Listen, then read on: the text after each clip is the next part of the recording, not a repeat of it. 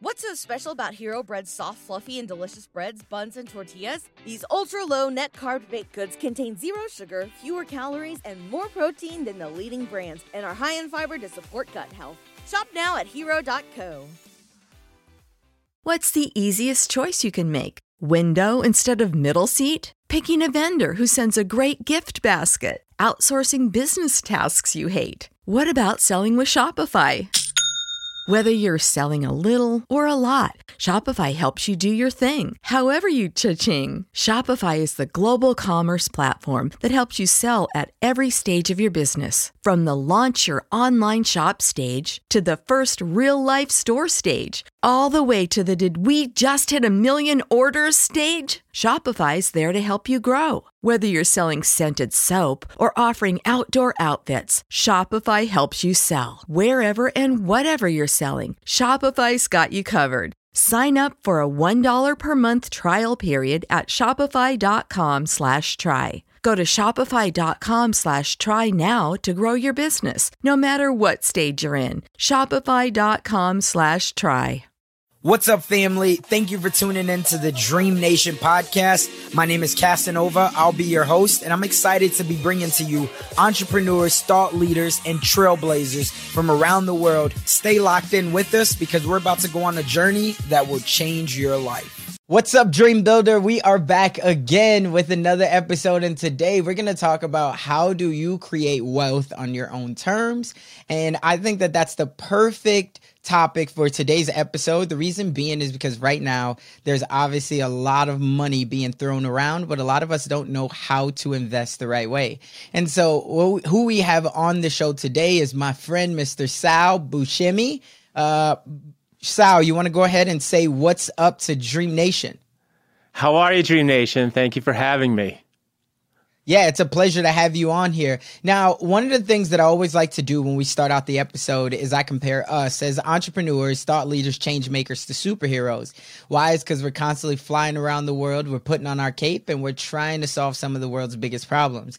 And so for a lot of people, they've seen you be featured in the highest of level publications, and they've seen you on YouTube and on the biggest stages. But a lot of the times, even though they're seeing that S on the chest and the Superman or uh, the Salvatore, they don't know how to describe who he is when the cameras are off, or who is that Clark Kent. So take us back and give us a little bit of uh, backstory on who is the Clark Kent when it comes to Salvatore Buscemi. Yes, and that's a that's a very good question. You know, and somebody asked me the other day at the health club what a definition was for entrepreneurship, and I said that it was self-improvement in disguise, because that's really what it is, because you're always mm-hmm. starting. You call it a cape. I call it a uh, talent stack or skill set, right? So it's like somebody could be really good at sales, but really bad operationally. You know, you want to make sure that you're balancing a good talent stack, or if you can't, you know, your partners are. But, you know, I've always been someone who's been, um, you know, taking care of problems a lot. And because I put my, t- just to be honest with you, because of the relationships I formed and the reputation I had early on with internships and people who I worked with, I was solving a lot of their, their problems. And the joke was is that, you know, I was like a real-life Harvey Keitel, which I quote about in my book, Investing Legacy.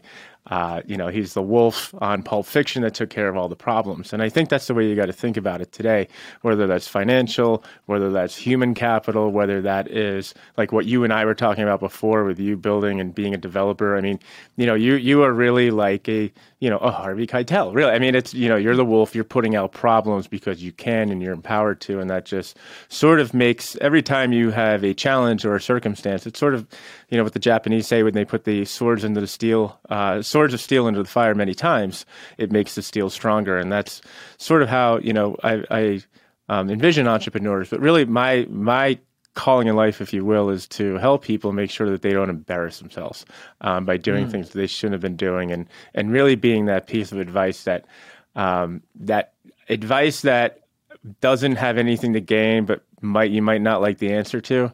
But it will also save you from the newspapers, and it could save you from a lot of things. And I, you know, I've been always doing this, and I started out sort of, um, I wouldn't say negotiating, but I remember getting my first speeding ticket, and my father said, you're going to fight this yourself. So I'm in front of a judge in high school, six months speeding.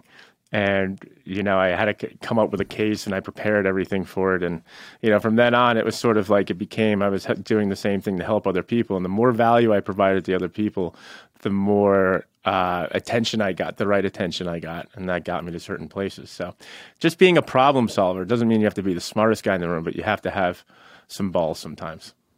Yeah, I would agree. So take us back, though. Like, did you grow up? Because now, obviously, you teach people how to invest their money, how to build legacy, how to build wealth. Sure. But when you're growing up, does that was is that the life that you came from? Like, you only knew about no, investing? No, no, no, no. I, you know, I came from an academic household. I was, you know, I, I wanted to become a doctor, but the guy who I interned for, um, I, I could not do it. I basically it was, and I'm not ashamed to admit this, but I was kind of squeamish and I passed out from looking at a fibula that was uh, in the cadaver room.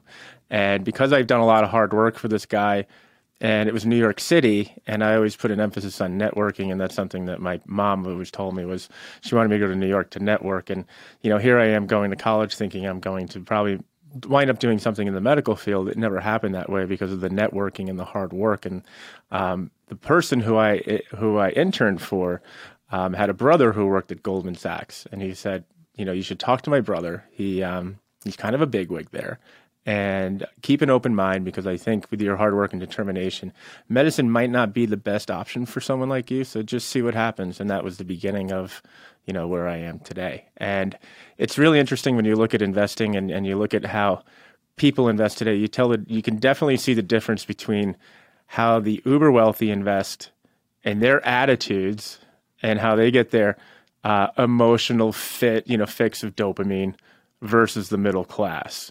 And the parallels could not be any further apart. And that's really why I wrote the book, is to sort of talk about what I've learned through this process. And just really, you know, Casanova, just getting, you know, to the point is it all has to do with private investing. You know, a lot of people go into private investments because they have a lot more control, whereas you're seeing the middle class today basically speculate on anything liquid because they can. Got it. Yeah. And so let's break that down. When you say private investing, are you saying like, if I'm looking to buy real estate, I should be looking at my family and friends first versus going to a bank? Or uh, break it down to the average person who doesn't know anything about investing? Oh, that's a good question. Okay, sure. So when when we're looking at this, that, you know, a, a, I guess a day in the life would be, we have a um, prominent project that we're working on in Boston. And there's a prominent developer there, and there's a story of people who I've known through my Um, professional career since, you know, growing up uh, professionally on Wall Street and starting my own fund and firms, where there's a level of trust. So what we're doing is, is that we're actually inviting people who have similar values to come in to be able to partner with us. And what we do is we take that equity and we invest it into the building. We don't get our hands dirty. We don't do that anymore. That's what you're doing, right? And that's what you're hoping to evolve from after you do this for your wife the last time, maybe. You know, it's a lot easier to write the check than it is to actually wear the hard hat, right? So that's what, and deal with the zoning and deal with the lawyers and deal with the banks and get the tons of paperwork and make sure all the I's are dotted and the T's are crossed. And, you know, you, you, you know, disclosed everything that you've ever done since the age of three, you know, financially on a form, then, you know, you'll be fine. But this is much more clubby. And what you're starting to see today is that across just America in general, people, maybe political or not, have formed cabals and societies where they feel as though their money is going to be treated better. And a lot of the wealthy people today feel as though that they're paying a lot in fees, but they don't have any discretion and they don't really have anything to talk about. So the lure for these investments for these people is really bragging rights, to say that they're in a Class A investment with other smart investors, um, mm. to be able to tell their friends so that they have an elevation of status and they get that dopamine hit, just like, you know, some girl in high school who just got a Gucci belt, who's posting it on Instagram. You know, it's this, it's the same thing, right?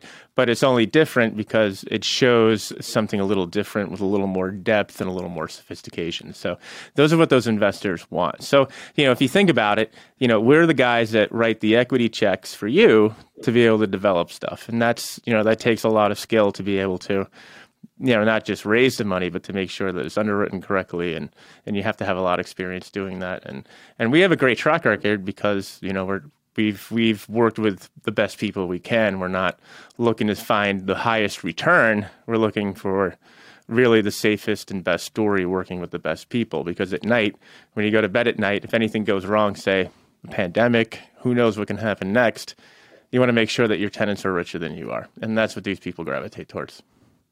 Got it. Okay. So on the investing side, when somebody, I guess what typically when you're raising capital, because that's another hot topic right now, a lot of people mm. wanting to get into syndications and raising capital. Yeah, uh, yeah. How did you, how did you first get into raising capital? Was it just because of your relationships from Goldman Sachs, or was yeah. this the first time where you're like, I've never done it. Let's try it out. No, no, no. It's, it's, you know, it's, it's part of like the training that you receive, of course, when you're working on Wall Street, but you're able to parlay that into a, into a personal brand. And what I did was at the age of twenty-nine, um, I actually raised thirty million dollars from a uh, Park Avenue fund that at the time was smaller, but now much bigger.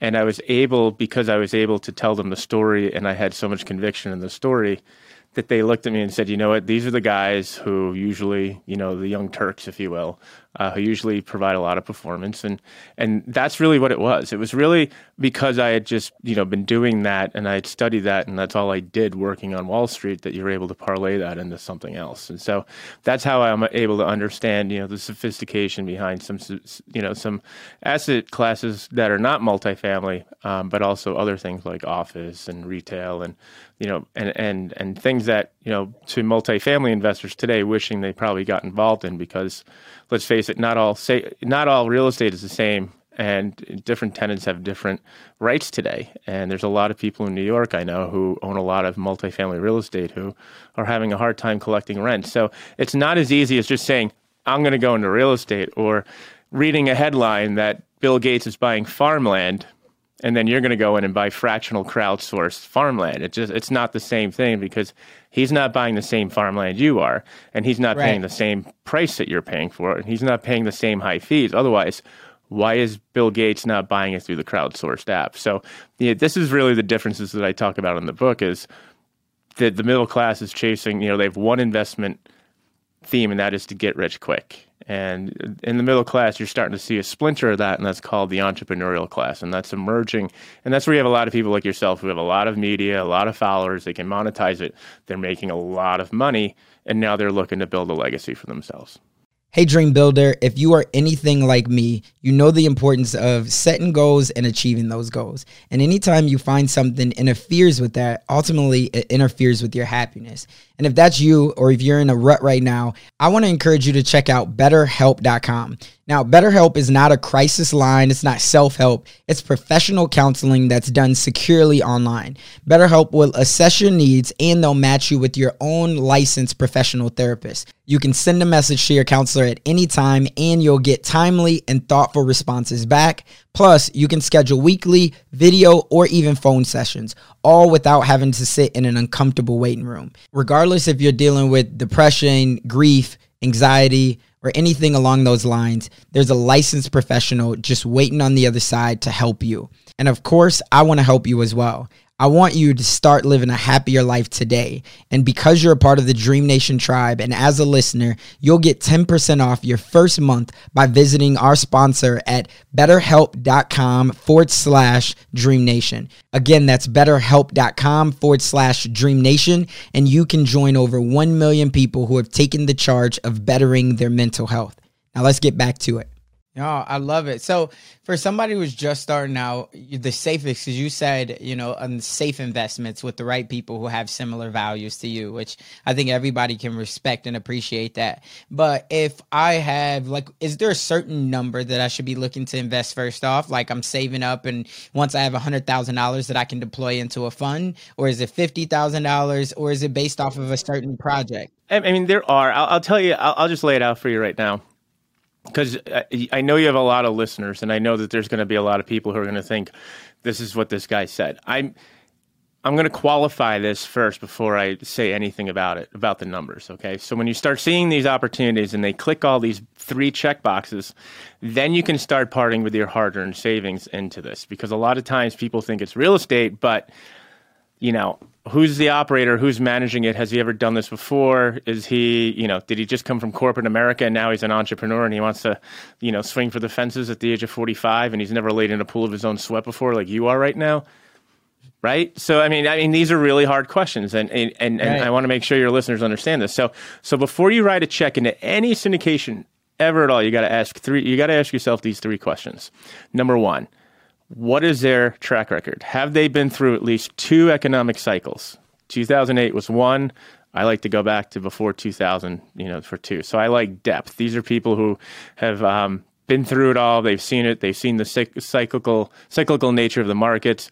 They've had to deal with banks when banks don't become nice anymore and they're not your friends. So I like to see that. Second is I like to see an audited track record, okay? Your weekend warriors do not have an audited track record. The people we talk about or, or work with that we're talking about on this call, they all have audited track records because they've been around for about forty to fifty years. So that's really, really good. And number three is you want to see a strong operator co-investment. And that means that they're putting in down payment, but we don't use that word, right? In commercial, we use equity, right? So what's their skin in the game? What is it? And you want to know really uh, who the other investors are too in this deal. Are they sophisticated guys or are they just doctors and dentists who don't know any better and they're just writing a check and, you know, they think that they can cash out in two months. That's what I, you know, that's what I would like to see first. And that's what we mean by people having the same values as being, in, you know, in this, in these club deals and these syndications, because if you have someone who doesn't understand the investment, they're going to cause a lot of trouble.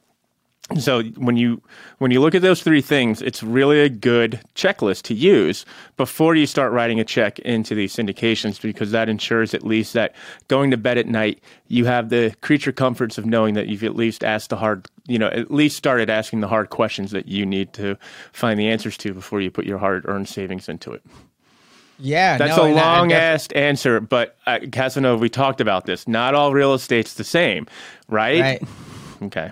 No, one hundred percent. And those are the types of uh, things that we love to give the listeners. Anybody who's watching or listening at this, they'll say, like, I like to be able to get the tangibles, and I want to make sure that we put it to the everyday listener. Uh, a question that I have that comes to my mind is, did you learn this the hard way? Like, was there a time that you invested that you didn't follow those three principles? Yes. What was um, it? But I got, I'll tell you the story right now. And I, and I actually, it, it sort of formed the basis of what I think ethics are. All right. So not too long ago, we were making a bid on a portfolio of triple net grocery leased anchor tenants. And um, these are things that were smaller balance, which means that you could have people come in who could get a lot of loans. And this is like in two thousand thirteen. And this is when before Bitcoin's meteoric rise, right? So, you know, people were still looking for that and that, you know, that sort of like, you know, th- this was an investment by far that had much stronger, stable tenants than anything that they had before. Plus, it would give them a boost to say that they own part of a shopping, you know, some shopping chain or whatever. The problem is, is that I had raised all the money to be able to do this, and we're talking a lot of money. And I knew how to value this, and I knew what the value was. And I knew that if I had paid any more than I'd wanted to, just, just off of that, off of my... just the way, you know, looking at it the way I underwrote it and just sticking to my principles, that if I paid too much for it, I would never be able to get my investors out, ever. So I did something interesting, and I called upon my network of mentors and people who have, um, you know, basically showed me the way of how, you know, they, they've sort of led me the way and were mentors and people who I still keep in contact into this day. And there were also other people out there who would love to have taken the money off of my hands, of course, but, you know, w- w- my name would be on it. So if I gave it to someone else and they screwed up, I would be the ultimate failure. So I wound up giving the money back because I didn't want to have to be bullied by someone who had money that wasn't his, because what it came down to it is that this money was mine. This was, it wasn't all mine, but it was my investors. And so it was mine implicitly. And this guy had a signature loan. He was a dentist from a bank in the Midwest. And he was just a guy that had a three million dollars signature line. And he was going to outbid me on this like it was a piece of fine art or a collectible car. And I just, you know, at that point, I just gave back the money and I wrote a letter back, and it cost me about probably two thousand dollars in wiring fees to send the money back. But uh, I just basically buried my ego and I said, look, don't call us. We'll call you once we find something else. We just didn't want to be outbid. We didn't want you to get hurt. It's better to save the capital and give it back rather than to waste it or, you know, give it to someone else who, you know, who knows what the hell they're going to do with it. Yeah, no, I mean, and, and yeah, that definitely shows your ethics. And, and I'm sure all of the partners, then the next time when you came around, are any of those partners still with you? Well, that's a funny story. Uh, this was in two thousand thirteen, and this is in two thousand fourteen when the Church of Bitcoin started coming into, yeah. into fold. And the evangelicalism behind that Uh, took some of these people away. But the lesson that I learned is that the wealthier investors were more sophisticated, they understood it, and they had my back.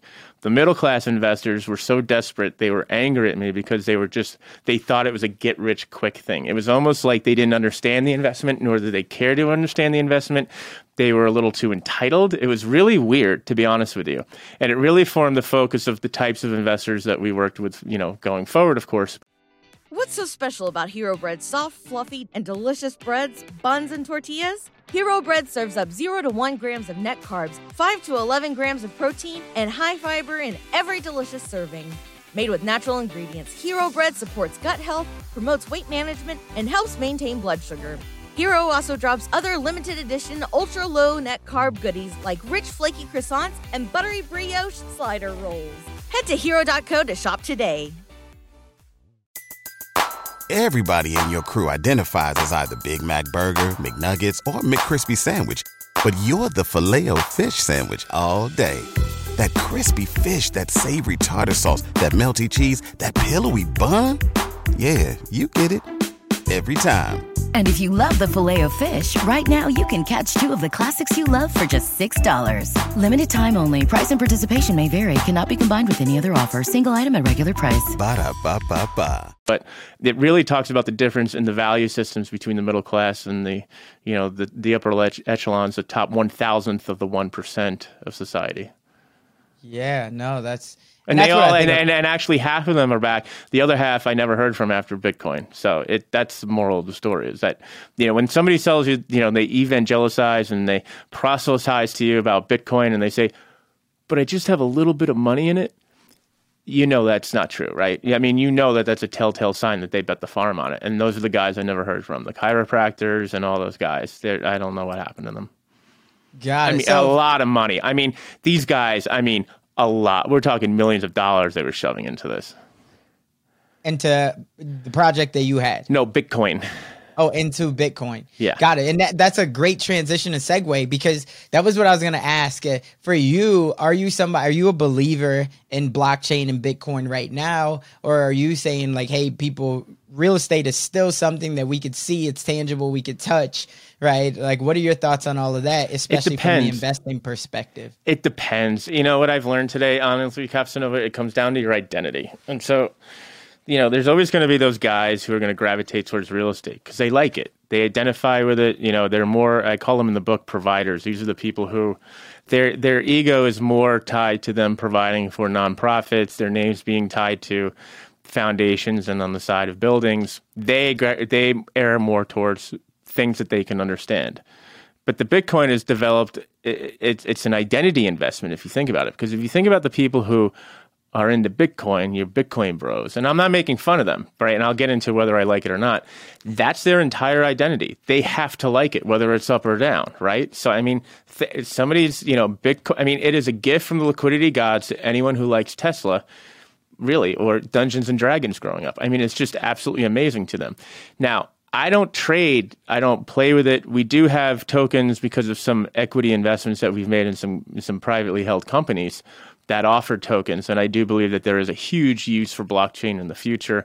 Um, and with tokenization and the way things are going, I think we're going into sort of like a, a golden era where things and regulation comes in and, and things will be a lot more stabilized. And right now, you have to, as far as an investment, Uh, sure, it, you, anything can be an investment if you want it to be. But I think today most Americans have been taught that speculation, immediate gratification is the um, investment theme. And people who just don't have the patience to wait, they're not going to gravitate towards real estate. They're going to gravitate towards other things that fit their personality and You, you know, and, and, and Bitcoin is great because it allows people real time to trade another product product other than stocks, and it's a wealth creation mechanism. But I don't know if it's really a long-term store of wealth yet. I don't know if anyone does. I'm not here, nor am I anyone really to to even opine on something like this. I don't even own any Bitcoin.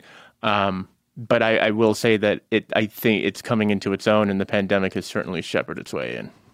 Yeah. And that's the thing I think now when a lot of people are learning, right? Back in the day, it just used to be stocks or real estate. But now you have Bitcoin. Now you have N F Ts. You yeah. have obviously the, the creator world where a lot of people are making a lot of cash, like more accessible than ever. And so for you, as you are first telling somebody about how do they become an investor, like the uber wealthy, like you said, the first thing that they should be looking to do is what? Like, because right now, let's say I got one hundred thousand dollars, right? And I'm I'm saying, okay, should I invest into stocks? Should I invest into Bitcoin? All those things. Are you just saying figure out who your identity is? Or are you I, saying I got an no? answer for you. I got I got here's the answer, okay? Do you have any kids? I have two kids. Okay. Um How do you want your kids to speak of you after you're gone? I want them to say, Dad was someone who persevered. Speculated one hundred thousand dollars on Bitcoin, right?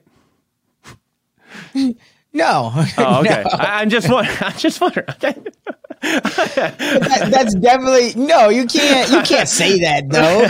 What? No, I, I'm, no, because it's a real question. The, the name of my book came because there was a, a he was... Gosh, he was like, he was, tr- he wanted to, he had a lot of money. He inherited nine figures and he wanted to make a, an, his identity. And really what I told him is, is like, do you really want to, is that what you want your investing legacy to be? Is that you're going to be a micro cap weed stock guy? Like I, and he's like, well, no, I, you know, I'm, what you have to do is you have to figure out what the epitaph, what your epitaph is going to read first and then back into that. And then once you know what that looks like, then you can start looking and seeing what you're going to do with the one hundred thousand dollars. Because other than that, a guy like you comes up to me, it seems like, I got this money. I don't know what to do with it, but I it just I can tell in your eyes you want to get rich quick. You know, maybe not you, but most guys. And you're like, yes, I want a four X in four hours or or something. And that's not going to last forever, right? I mean, we all right. know that.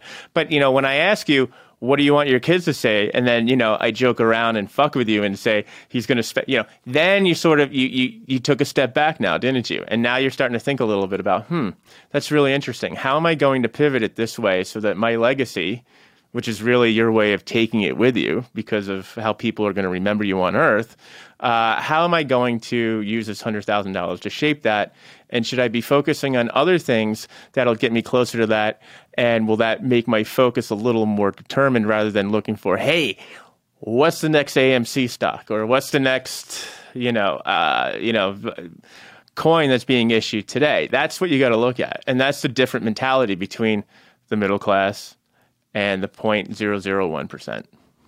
Got it. I mean, I think that's a very good perspective. I think there's some people out there, though, that would say, listen, I don't necessarily need to get a thirteen X return in the next thirteen months, right? But at the same time, like, I know that there's a lot of opportunity. There's the cost opportunity in the beginning that if I am willing to take risks, whether it's in the stock market or if I'm willing to take risk on Bitcoin, at the end of the day, it's still more risk. Well, but maybe why, I, why are you just liquid assets then? Why are you just, I mean, we're talking about you developing all this beautiful real estate with your wife, and now we're go- now you're putting that hundred thousand into liquid stuff.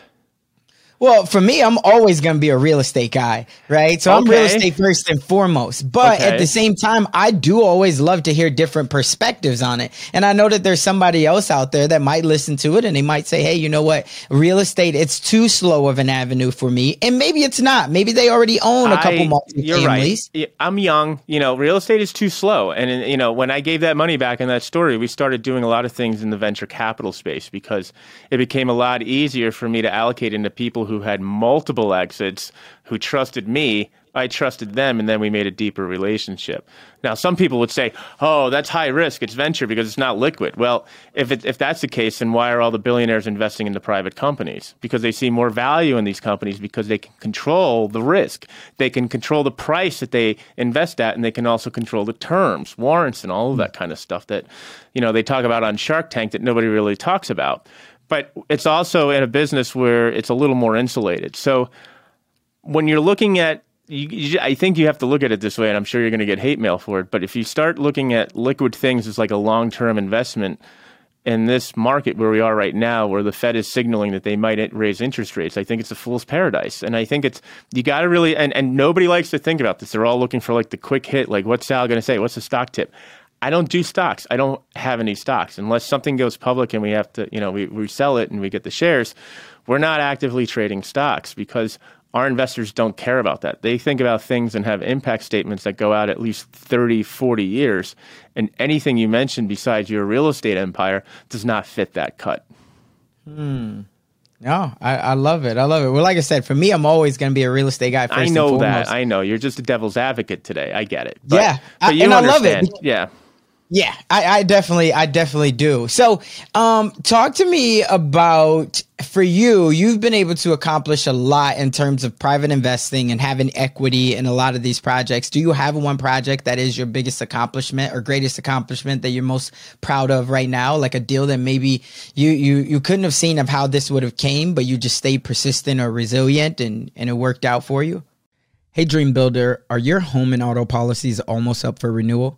If so, and you're looking for a lower rate, I believe I have a solution for you, and it's called Policy Genius. Policy Genius makes it easy to compare home and auto rates in one place. They can help you find home and auto coverage similar to what you have now, but at a lower price. And the best part is they've saved customers on average one thousand two hundred fifty dollars per year over what they're already paying for home and auto insurance. Getting started is super easy. First, just head on over to policy genius dot com and answer a few questions about yourself and your property, and then Policy Genius takes it from there.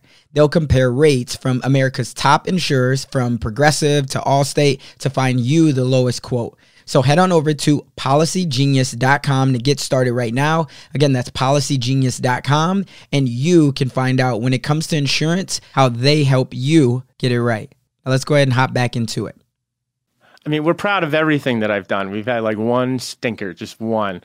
Um, and that was before the pandemic. But I have to say, um, in real estate, I'm very proud of uh, the investments that we've made. Most recently, we made an investment prior to the pandemic. And we didn't, with Vegas, where it's located, we really thought that But we, we didn't know what was going to happen because Vegas was shut down and it was like the city had one arm behind its back. All the shows were canceled. All the conventions were closed. And with no conventions means no shows, and that's really the heavy traffic. It's not the gambling, it's the convention traffic. So we were a little worried, but because we partnered with the right person and because there was mutual trust and there was a lot of depth there, we were able, they were able to pull a, you know, we trusted them to pull a rabbit out of the hat. We didn't have to do anything really, um, but we're very proud of that because we underwrote it conservatively. We zigzagged into a different asset class that our investors might not have wanted to go into in the first place. Looking back, they're happier than a clam, um, all of them. And it is something that is close to one hundred percent occupied at this point in a post-pandemic world. And I'm exceptionally proud of that. But there's other things too. And I know I mentioned real estate because you're a real estate guy, but on the venture stuff, we're very happy too with a lot of the private investments that we've made, specifically in life sciences and companies that have seen a multiple inflection in value since we made investments in two thousand sixteen and two thousand seventeen. And that's mostly because I think a beneficiary of the pandemic, uh, Castanova today, because, you know, I, I think the roaring twenties are coming back and it's going to be life sciences. If you think about it, you had the F D A, the world come together, create a vaccine in six months, and the F D A approved it in two weeks. That, where are we going, right? Or where are we going? Right. You see, so you know, follow the trend, right? Follow the trend. So, and and we're looking at real estate deals too. That's sort of our beneficiary of that in Boston. But a lot, we're proud of all the investments, and and another investment too that we're very very proud of is um, something a little kinky. Um, if that's okay, that's uh, a little different. Yeah. But um, you're you're a real estate guy. You're familiar with hard money lending. Is that correct? Yeah, okay. Absolutely. So we do this. I wrote a book on hard money lending called Making the Yield uh, a long time ago. It's a cult f- favorite. And we basically just did the same thing, but instead of single family homes, we do it with ultra fine Christie's and Sotheby's quality fine art. So you're mm-hmm. dealing with priceless collateral. And, um, you know, it's great because, you know, when, when you're, when it's just technical and it's James Bondish and it's fun, and I'm a financial nerd and I love all this stuff. But, you know, again, you're, you're, again, it's a higher status knowing that you're lending on fine art, you know, so that some N F L play, you know, team owner can buy a, or, you know, get some guy off the draft. You know, like, this is the real stuff that happens behind closed doors. So it's yeah, like, you know, that's, that's super like, interesting. You know, you know, it's like, and I can't tell about stories or anything like that, but it's like, you know, somebody needs to come up with like an extra twelve million quick because they have to secure this player. You know, then you start seeing interesting things happen. So, um, you know, that's, wow. it's, it's very interesting. So it's like, it's really cool because it's secured and overinsured, and the wealthy look at it as like a glorified C D, because if you think about it, private insurance is much safer than anything the government's going to give you, like F D I C. So we, we haven't gotten to that point of the conversation. Maybe that's time for another podcast around Halloween when things get scary, and we can talk about F D I C insurance. But, you know, I don't want to, yeah. I don't want to, I don't want to bring the crowd down here too much. Yeah, no, this is definitely interesting. And I would be, man, those types of stories are more of the stories that I want to definitely get into, of like behind the scenes when you oh, talk you about. Oh, you have no bullshit. idea. I already, I mean, my second book is going to talk about all that stuff. Like, all, I mean, it's just a whole different world. And, Um, I'm lucky to have been around a few people in my first book who talk about it. Actually, you'll like chapter five in Investing Legacy. We talk about that at length, what are statement assets, sports teams and things. And my goodness, you'll be surprised at some of the horse trading that goes on. Wow. So let's let's talk, because I know we this has been a phenomenal conversation, but one thing uh, we we always love to tap into, you've talked about the successful projects and what you've been proud of, mm-hmm. and uh, you've definitely had a lot of them. But if there was one thing that you wish that you would have implemented sooner to accelerate your path on your dream and your goal to where you are today, what would that one thing be? I would have implemented systems earlier in my career for raising capital, perhaps more in a more fluid way. Got I think it. That's Give us an example. What does it, a system look like for if raising you're capital? In, if you are, you should have today, like you do, media, right? And you should have a way to talk and direct with your investors or prospective investors. And um, we had a lot of investors, but I was not communicating with them well. Some of them never heard from me. Some of their emails got bounced. And I think a lot of people today, and, and especially in real estate, have become dinosaurs, sort of like insurance agents. They just don't use technology. And the moment we started using technology, things really started opening up for us. And I tell anyone, you know, if you want to be successful in real estate, there's only one rule you need to know first. And you got to really believe this. Otherwise, you're not going to be successful. And that is, you always have to be raising capital. You can never be raise, not you can never raise enough capital, especially going into an environment like this. Don't worry about looking at the deals. Don't worry, there'll always be deals there, and they're only going to get better. Don't worry about impressing some beautiful real estate agent, you know, making a bid on a property you don't care about buying. It doesn't matter. Just focus on building the network so that you have the Uh, resources and, and, and reputational capital to be able to raise money when these opportunities come.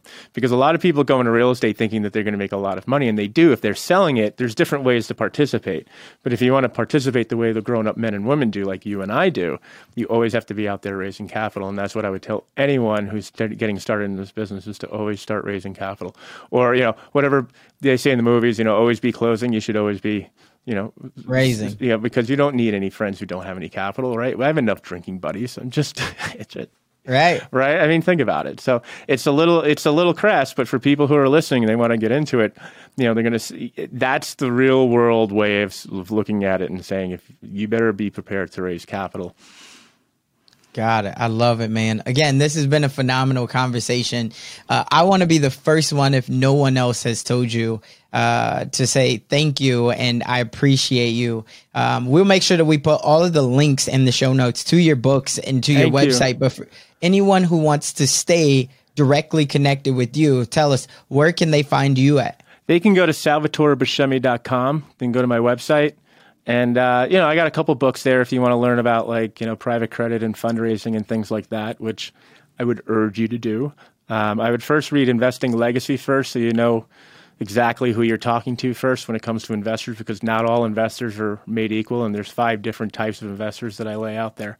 And then move on to the more technical books, Making the Yield and Raising Real Money. And I think once you have that construct after listening to this, you're going to look at the real estate business, um, and I know this isn't a real estate podcast, but you're going to look at the real estate business a little differently through the eyes um, of an experienced allocator.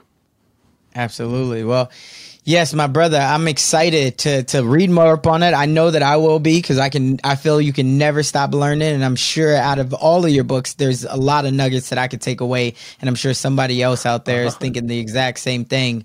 Um, so yeah, again, I want to say thank you. We'll make sure we put all those links in the show notes. And, um, just as you said, Dream Nation, you got to take action on something though. You got to take action on your dreams. The people who get into private investing and even in real estate, we're just taking action. They're better than the people who don't, because otherwise that dream that you have, and we all have a dream, it'll only merely be a fantasy.